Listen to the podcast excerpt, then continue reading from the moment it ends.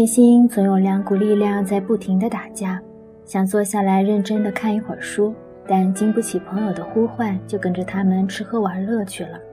想改变无规律的生活，但夜晚的诱惑总让人忍不住对着手机屏幕挥霍自己的青春和身体。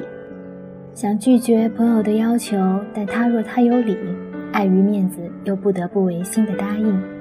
想放弃这段看不到未来的感情，但又害怕自己不能适应没有他的日子。这样的生活状态使我们处于一种烦躁和空虚中。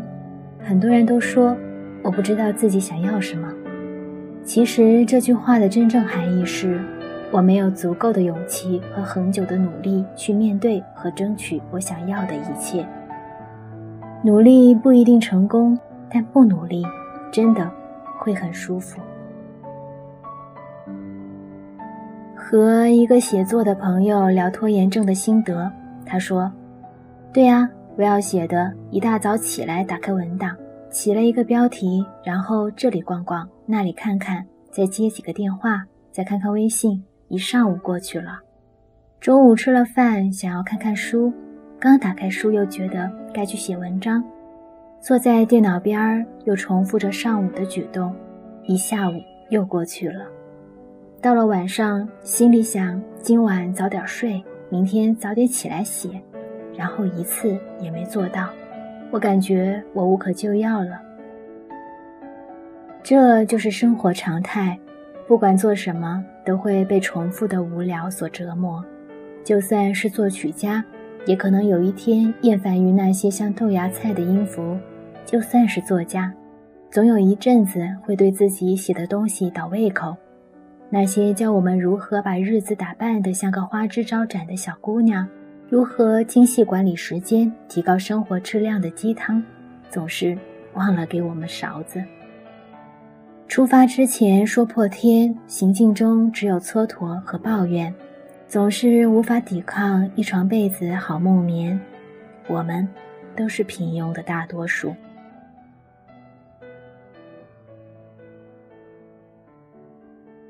看到“坚持”这个词。很多人心里都会涌上一般开天辟地的情怀，脑海里自动匹配悬梁刺股、卧薪尝胆那类比较悲怆的画面。但是放在生活里，坚持其实很平易近人。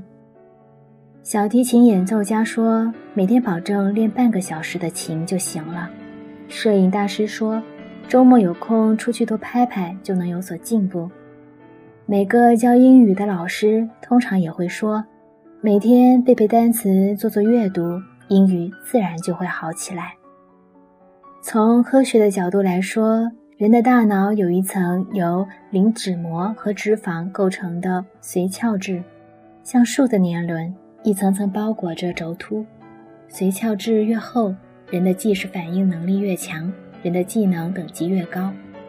然而，简单的重复、持续的练习对髓鞘质的增长作用不大，而精深练习、有增量的重复、突破原来的水平，才能刺激髓鞘质的增长。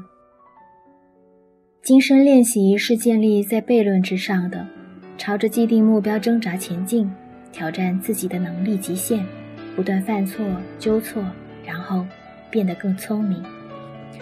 人之为人。就在于我们具有特殊的大脑额叶，使我们有着异于其他动物的反省能力。犯错并加以改正，就像爬冰山，刚开始的时候会滑倒，会跌跌撞撞，最后在不知不觉中变得敏捷自如。人们不仅会对别人撒谎，也会对自己撒谎。我们对现实的观念就像是一张地图。凭借这张地图，我们和人生的地形地貌不断协调和谈判。地图准确无误，我们能确定自己的位置，知道要到什么地方，怎样到达那里。地图漏洞百出，我们就会迷失方向。绘制人生的地图很艰难，唯有不断修订，才能使地图内容详实和准确。我们观察世界的角度。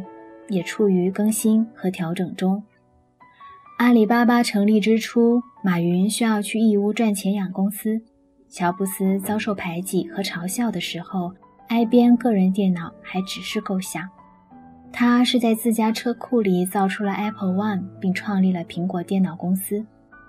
哈兰·山德士创立肯德基的同时，他才是个六十六岁、月领一百零五美元社会保险金的退休老人。有梦想的人就是这么任性，什么时候开始都不会太迟。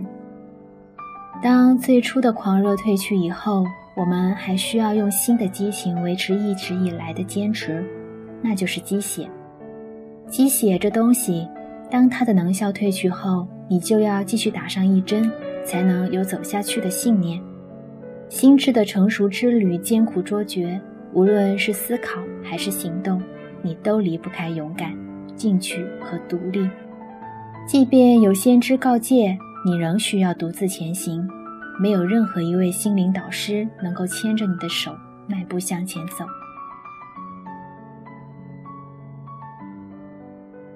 越南战争时期，美国海军上将斯托克戴尔被越共俘虏。他是被俘的最高级别军官，在越共的战俘营里，越南人对美军恨之入骨，经常使用一些折磨人的手段。在这长达七年的时间里，死亡、失踪、精神崩溃的狱友不计其数，但斯托克戴尔最终坚持活了下来。后来据采访。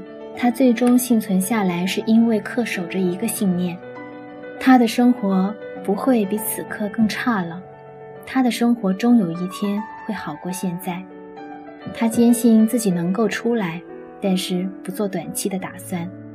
过于乐观的人却没有出来，是因为他们以为圣诞节前自己一定会被释放，结果一个接一个的在失望中抑郁而死。他告诫那些乐观的人：“我们不会在圣诞节之前出去，面对现实吧。”这个定律被称作斯托克戴尔悖论。斯托克戴尔说：“这是一个非常重要的教训，你不能把信念与原则搞混。信念是你一定会成功，这点你可千万不要失去；而原则是，你一定要做好面对最残酷现实的准备。”无论他们是什么，踏在盲目乐观和妄自菲薄之间小小的独木桥上的，便是留到最后的人。有勇气直面残酷的现实，并有决心跨越这些困难，才是真正的乐观。没有理由的持仓相信股市一定会很快好起来的人，没有理由的认为自己一定能考上清华的人。没有理由的认为一定能在二十五岁前买房子的人，我们不知道他们后来怎样了。看到考研人数太多就直接放弃的人，职场遇到天花板就不再上进的人，因为婚变而直接自杀的人，谁又真正为他们难过？马丁说。每一个强大的人都咬着牙度过一段没人帮忙、没人支持、没人嘘寒问暖的日子，过去了，这就是你的成人礼；过不去，求饶了，这就是你的无底洞。成功是个充满变数的词，每个人都拥有个性化的人生体验。通常情况下，人的心智水平也并非随着年龄的增长而不断提高。我们常常可以看到那些活了一大把年纪的人，根本不懂爱，不懂自律，不懂生活，把希望都寄托在别人身上，把失败都归结于命运不公。但也能惊艳地看到一些年轻人，年纪轻轻却很有想法，并能把想法付诸于实践。面对问题并感受痛苦，然后解决问题并享受更大的快乐。这是唯一可行的生活方式。一厢情愿地等待问题自行消失，通常不会带来任何好结果。问题不会消失，它们仍继续存在。他们是妨碍心灵成长永远的障碍。只有解决忽视问题这一问题，才能走向下一步。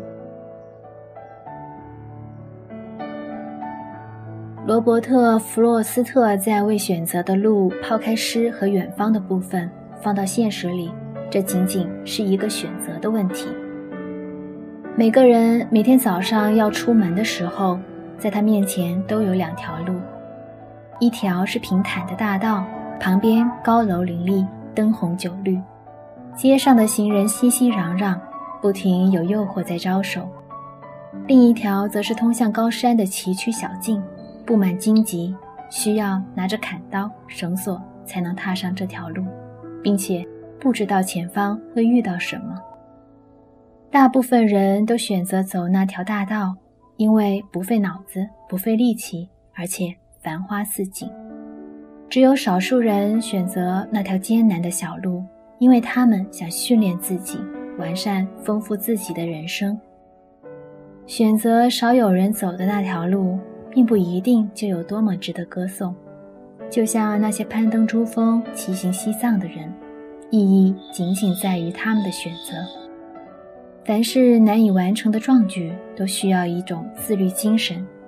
自律意味着对人性中某一部分欲望的束缚，对享受的推迟满足，对问题的不逃避，对责任的主动承担。只有戒掉懒和贪，勇于向自我挑战的人。才能体会到完成壮举带来的幸福感。就算只是做好平庸的大多数，也需要留一个角落保持思考，既要肯定自我，保持稳定，又要放弃自我，腾出空间，接纳新的想法和观念，实现自我平衡。不然的话，人生的每一分每一秒，都将是过去经验的一再重复。平凡又无趣的日子里，每个人都依靠的最可靠的是意志力，只有它会拉着我们抗衡趋易避难的天性，拉着我们死撑，撑过一次又一次辛苦、笨拙、尴尬、恼羞、急躁、沮丧、失望。奋斗的过程一点都不美好，姿势通常都是难看的，可是。我们只有咬咬牙，才能成为走到最后的人。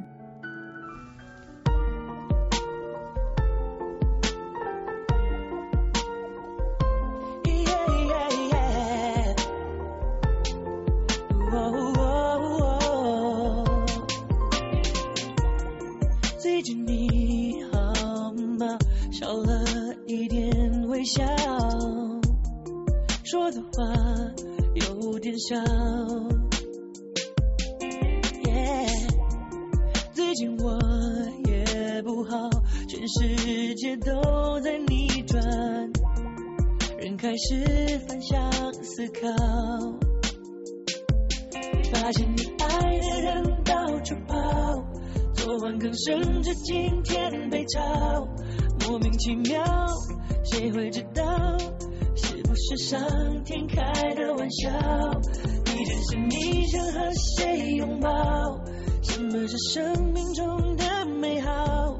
轻易放掉，却不知道幸福就在下一个转角。说一声加油，一切更美好。所有的悲伤，请往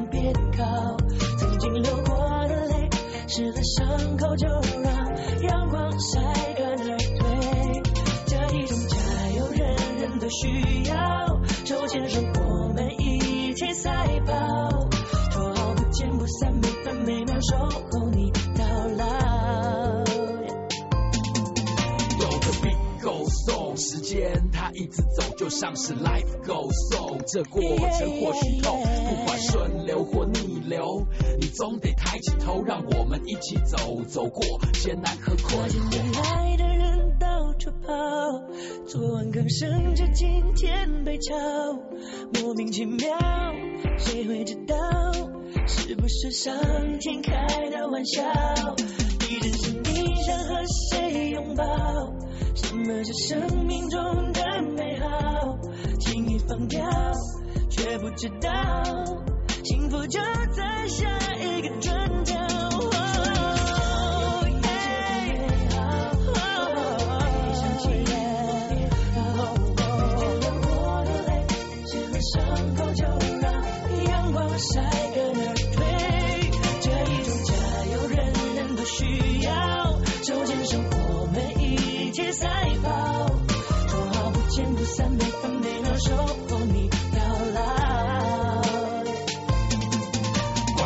是难关，但我们关关过雨后，天晴的阳光在天空闪闪烁，出现了彩虹。忽然间我们才懂，如果这是一场马拉松，那我们一起加油！